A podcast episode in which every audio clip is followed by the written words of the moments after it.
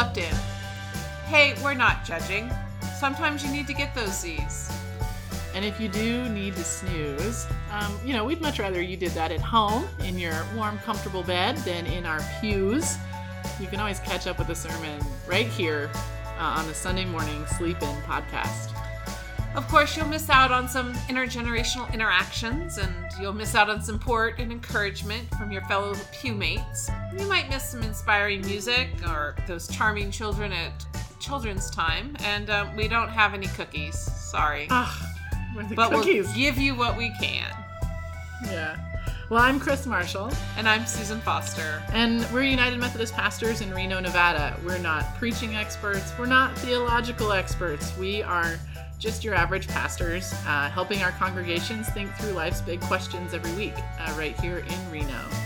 We started this podcast so that if you can't make it to our pews on Sunday morning, you still get to experience some of the ideas that we're floating around uh, our congregations and that we're having conversations about.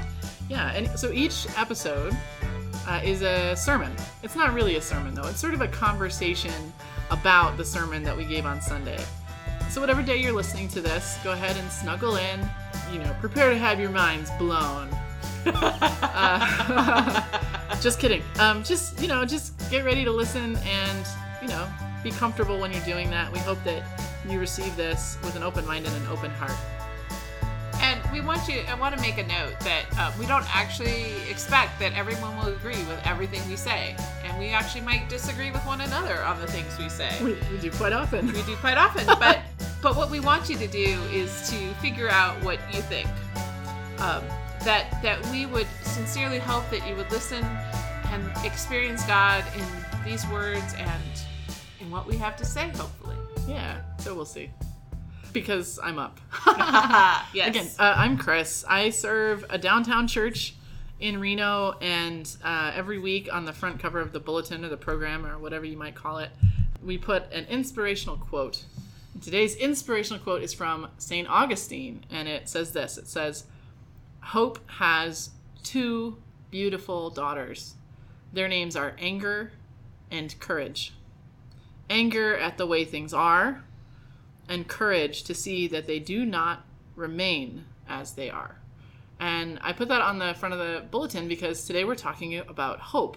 Um, we're sort of out of order in the Advent series. Most people start with hope and then move on to peace and joy and love. Um, but we're shaking it up by switching to the weeks. Wow. Wild and Whoa, crazy. Wild and crazy. S- slow down there, progressives oh my gosh, why would Um, you do that? because of a book that the class is using actually is the reason oh so we're talking about hope today it's the second week of advent december 4th and we're talking about hope and so like what what does hope mean what does hope look like uh, so the story that i started with this morning is a story about a little boy who made his parents a gift in preschool and uh, at the preschool you know they make crafts for their parents all the time they make mother's day cards and father's day Yes, they're cards so and cute. it's pretty stinking adorable.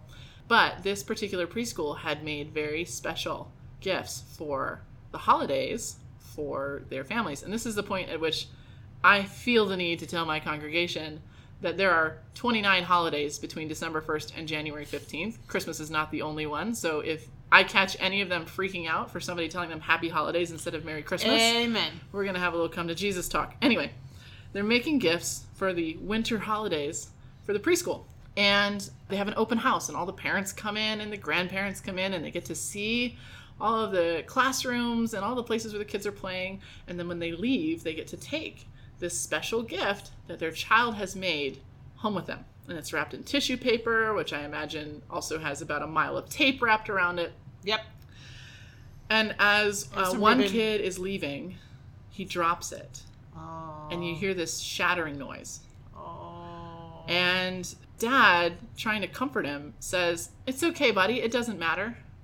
And the kid bursts into tears. Yes, yes, Because- that will totally make a kid burst. Of course, tears. it matters, right? He spent all this time working on it. And so the story ends with the mother sort of kneels down and said, Of course it matters. It matters a lot. And she cries with her son as a way of sort of saying, you know, like what this kid has put his effort into is not just some throwaway thing, it's something that matters. And so uh, this is where we start with that what we do matters. Yes. What we do matters. And the scripture for this week is Matthew 3 uh, 1 through 12. I'm not going to read the whole thing. It's a story about John the Baptist. John the Baptist, uh, the original crunchy vegan, uh, living in the desert. that crazy guy. The crazy guy in the loincloth uh, made out of camel hair and a leather belt. Um, just, he's like the original Burning Man, this guy. And I'd like to point out that he's not screaming at people in front of a concert venue with a bullhorn and pamphlets. Nope. He's not uh, protesting at City Hall. He goes out into the wilderness, and people go out into the wilderness to hear what he has to say because what he's saying is actually pretty radical. What he's saying is, you don't have to do things the same way forever what a crazy thought. right? Change is possible. In fact, the word that he uses is repent. And what repent means literally is to rethink. It's the same root word as like pensive, right? Uh, which is a Harry Potter Mm-hmm. Harry thing, Potter. but also an adjective in English. No. that means thoughtful. Thoughtful. So um so anyway, so to repent means to just reconsider. And what he's telling people as they come out into the desert is to reconsider how they're living their lives because their lives matter. So the idea is, you know, if we have this loving God, sometimes I hear the loophole of, well, you can do anything you want and just pray for forgiveness. Nope. And the idea is that what you do actually matters. Matters. And so John is saying how you live your life is important. So rethink, reconsider what are the things that you spend time on, what are the things you don't spend time on, right? So everybody's coming out into the desert to hear this good word, to kind of do this ceremonial baptism thing, which is a way of starting over in Jewish faith, a, way of sort of letting go of what has Yeah. been and taking on something new. And uh, in the midst of all of this, it becomes trendy to go out to the desert and see this raving lunatic and and check everything out. So it's less about reconsidering your life and more about going along with the crowd, Right. which is the opposite of what John's talking about. Right. So these Totally. Pharisees and Sadducees, who are like the religious elite at the time, they go out and John, not having to worry about tenure, starts to scream at them and he calls them lots of lovely things in the Bible. Um, lots of lovely names for them.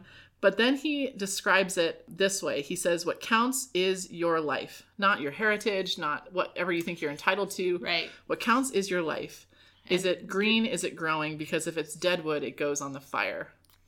And that's a crazy concept even now, right? right? If it's dead, but it goes on the fire. And then he talks about what baptism means, and he talks about that Jesus is going to be coming and he's going to be getting people ready for Jesus. Like he's trying to help people rethink their lives, reconsider their values, so that when Jesus comes along, they can actually hear a good word. All right. Okay, so there's the scripture. John is threatening to throw people in the fire. Now, it would be real easy for religious people to say, oh, yes, all of the growing parts of the orchard are inside the church walls, and all of the dead wood is outside of the church walls. But who John's saying this to are the religious people. They're the they're the pew Right. sitters every Right. week. They're the clergy. It's you and me and Yep. um and people who have podcasts of sermons. It's Well, what he's saying, i- you know, it, when you become comfortable with this, you should be careful. yeah, you be real careful, real careful. Um, but what I talked to my congregation about was not considering that there are people who are living trees and people who are dead trees, but that each one of us is an orchard, right? Each one of us is cultivating what we hope will feed ourselves, we'll feed our world, we'll feed our community. We're we're trying to grow lives that matter, that are useful and helpful and practical and beautiful. But sometimes we spend a lot of our time working on dead trees. Sometimes there are things that suck up our time and, and our attention and our resources that don't actually matter, that don't actually give us life, that just stress us out and get us frustrated and keep us in these loops of the tapes in your head that tell you mm-hmm. horrible things because you're a failure and all of this stuff, right? And so that part of us, part of our work during Advent, in order to get to the manger, in order to see the space where God arrives, is to get rid of the dead wood, is to actually make some room, right? So, what does this have to do with hope? well, the idea is that this is not a judgmental process and this is not a nostalgic process, Ooh. right? Okay, so Ooh. so judgment is saying there's something wrong with everybody and there's something wrong with me, and that's not where we're, we're going. What, where we're, what we're talking about is we take responsibility for our world and for ourselves the way we are. Yeah. And we can do that without saying it's good or bad. Right. We can do that with just saying this is how it is. And then, you know, choosing something different. But we get trapped in judgment when it's really not about judgment at all. Well, and it's not about Judgment has the sense that there's one way to go forward. Right. And often what we experience is that we stop and analyze, we could continue the path we're on, yeah. but there might be a different path that leads us, you know, even five millimeters off the path we're on that is actually where we need to be. Yeah. Right. Yeah. That And it's not like it's not like I have to turn from 180 degrees. Yeah. Yeah. To reconsider means to adjust course, right? Right. To adjust well, course. and my understanding of repent is, is to turn. yeah. And turn doesn't mean 180. It can be five degrees. yeah. Right. Yeah. It can just be a, an adjustment. An adjustment. Yeah. The other place that we get stuck this time of year is in nostalgia. Oh, yes. Particularly, and I'm not naming any names right now, but people whose kids have left home, mm-hmm. um, who are used to the holidays looking like a certain thing and being a certain tone Mm-hmm. and having a certain amount of frenetic energy around them.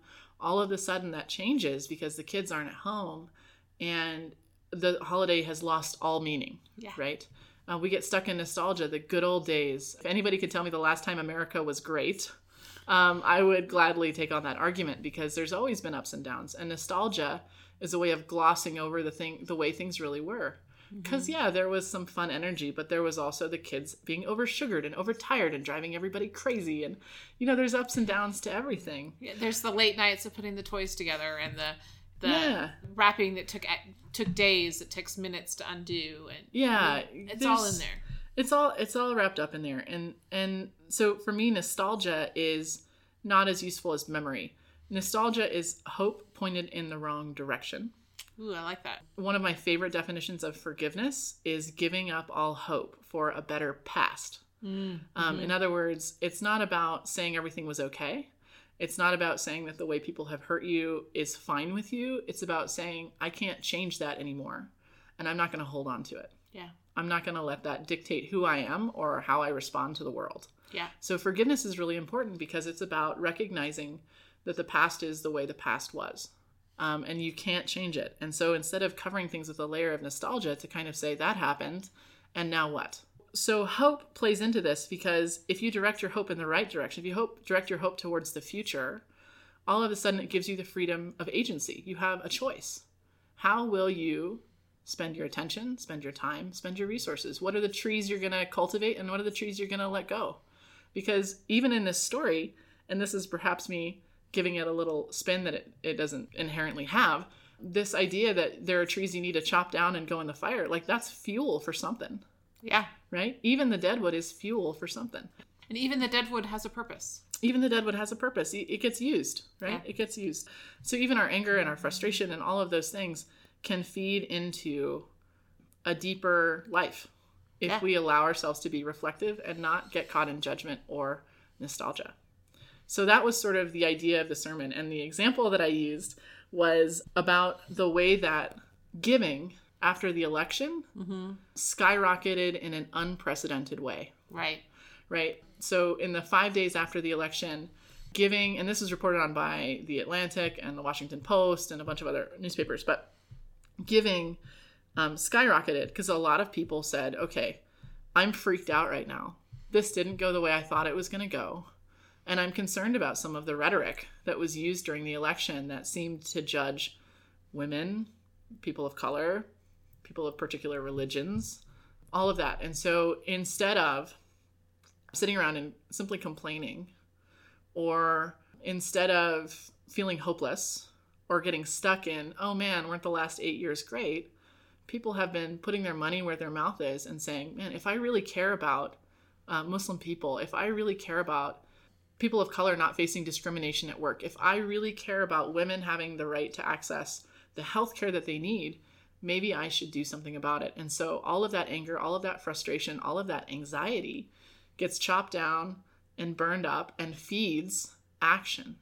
So um, uh, things like the Trevor Project, right, which helps to reduce suicide rates among LGBTQ youth, they saw that their giving had skyrocketed and they weren't expecting it. They weren't doing a fundraising campaign, Right. nothing like that. The Trevor Project, the ACLU, this is one of my favorite stories. The ACLU uh, raised $15 million from over 300,000 donors Whoa. okay, post election.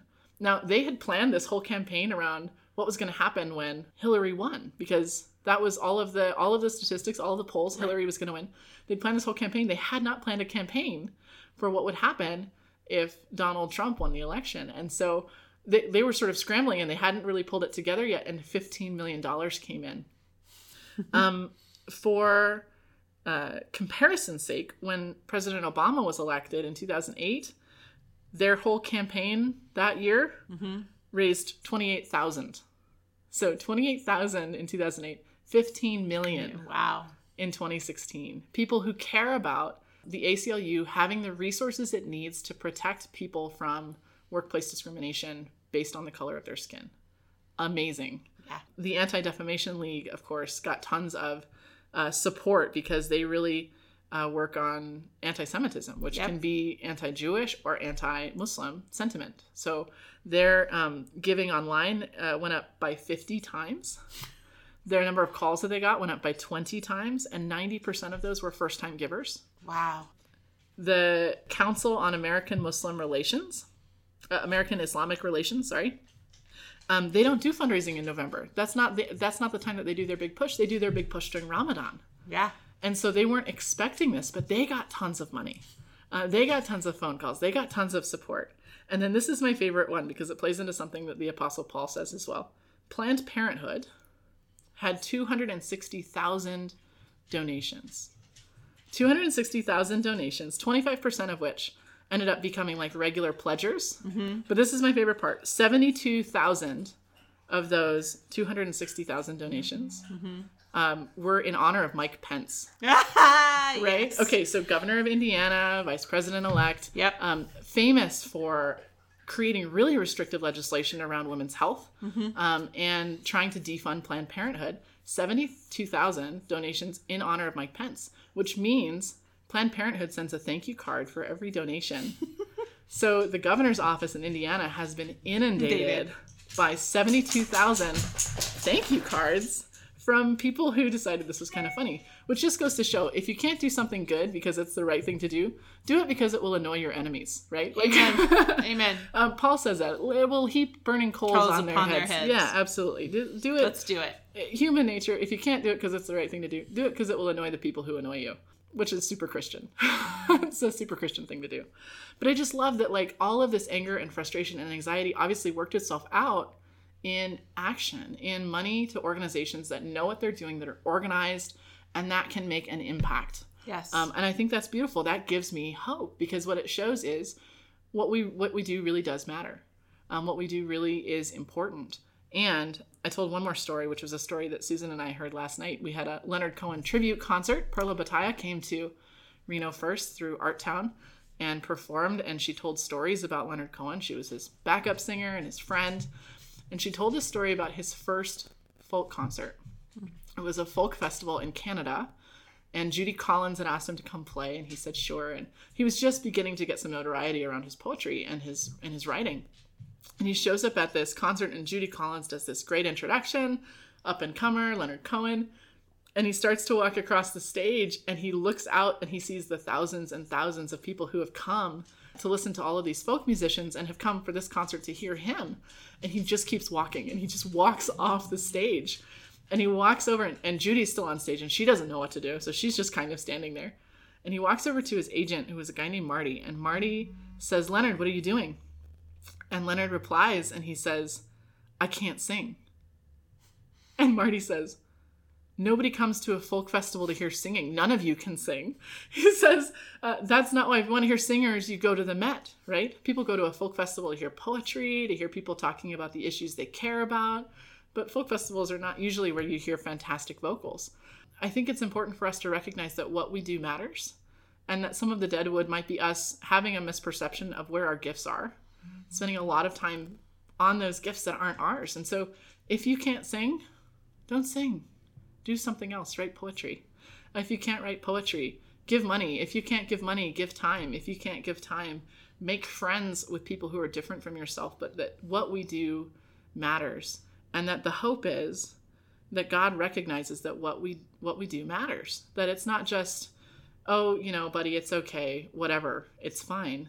Um, God is saying, no, think think about this. Think about how you want to spend your time. Think about how you want to do this because there is hope in the fact that what we do can have an impact. So that was sort of this breakdown of Matthew. It was a longer sermon, but I just felt like, man, I, I hear so much anxiety and rage over the election. And I just want to say, you know, it's okay to feel all those things and also use them. Yeah. Yeah. And don't let that be the the end. Hope has the last word, not all this other stuff. Yeah, exactly. Hope is hope is the destination that keeps you on track. Yep. Um, last week, you know, in my super depressing sermon, sorry about that, guys, um, was sort of this image of the ideal, what the kingdom of God looks like people at peace with, with justice and joy. And that, you know, like this is not a realistic image. This is never going to happen. But that's what keeps us on track. We're still working towards it. And it gets a little better and a little better and a little better every time. Definitely. And and hopefully what we're doing now will will pull more people into that dream.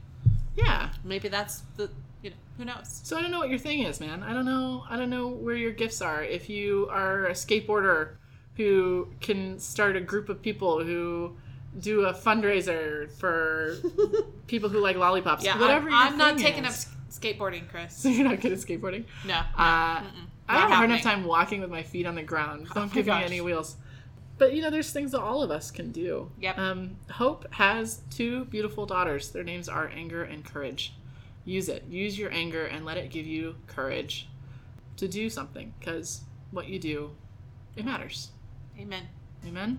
Amen. All right. Well, I think that's a long enough podcast for uh, this round. Yep. But you know, thanks for listening. And um, If you have any questions for us, we have an email at sundaymorningsleepin at gmail.com. Mm-hmm. We also are available on Facebook. And what scripture did you read? So this was um, on- Matthew 3, 1 through 12. I quoted a little bit from the message by Eugene H. Peterson, which is a paraphrase and not a translation. Yep. Um, but, you know, yeah. And uh, we want to thank uh, the Jazar for our theme music. What, what's the blessing you have for us? All right, so the blessing is this what you do matters. And I give my congregation homework every week. And the homework is this go out and love every person you meet, even the ones you might not think deserve it, because God thinks they do. One of the radical things is that we have hope, but God also has hope for us, right? Like, God has not given up on us yet. So, um, have hope. Go out and love somebody, even if you don't think it might be worth it.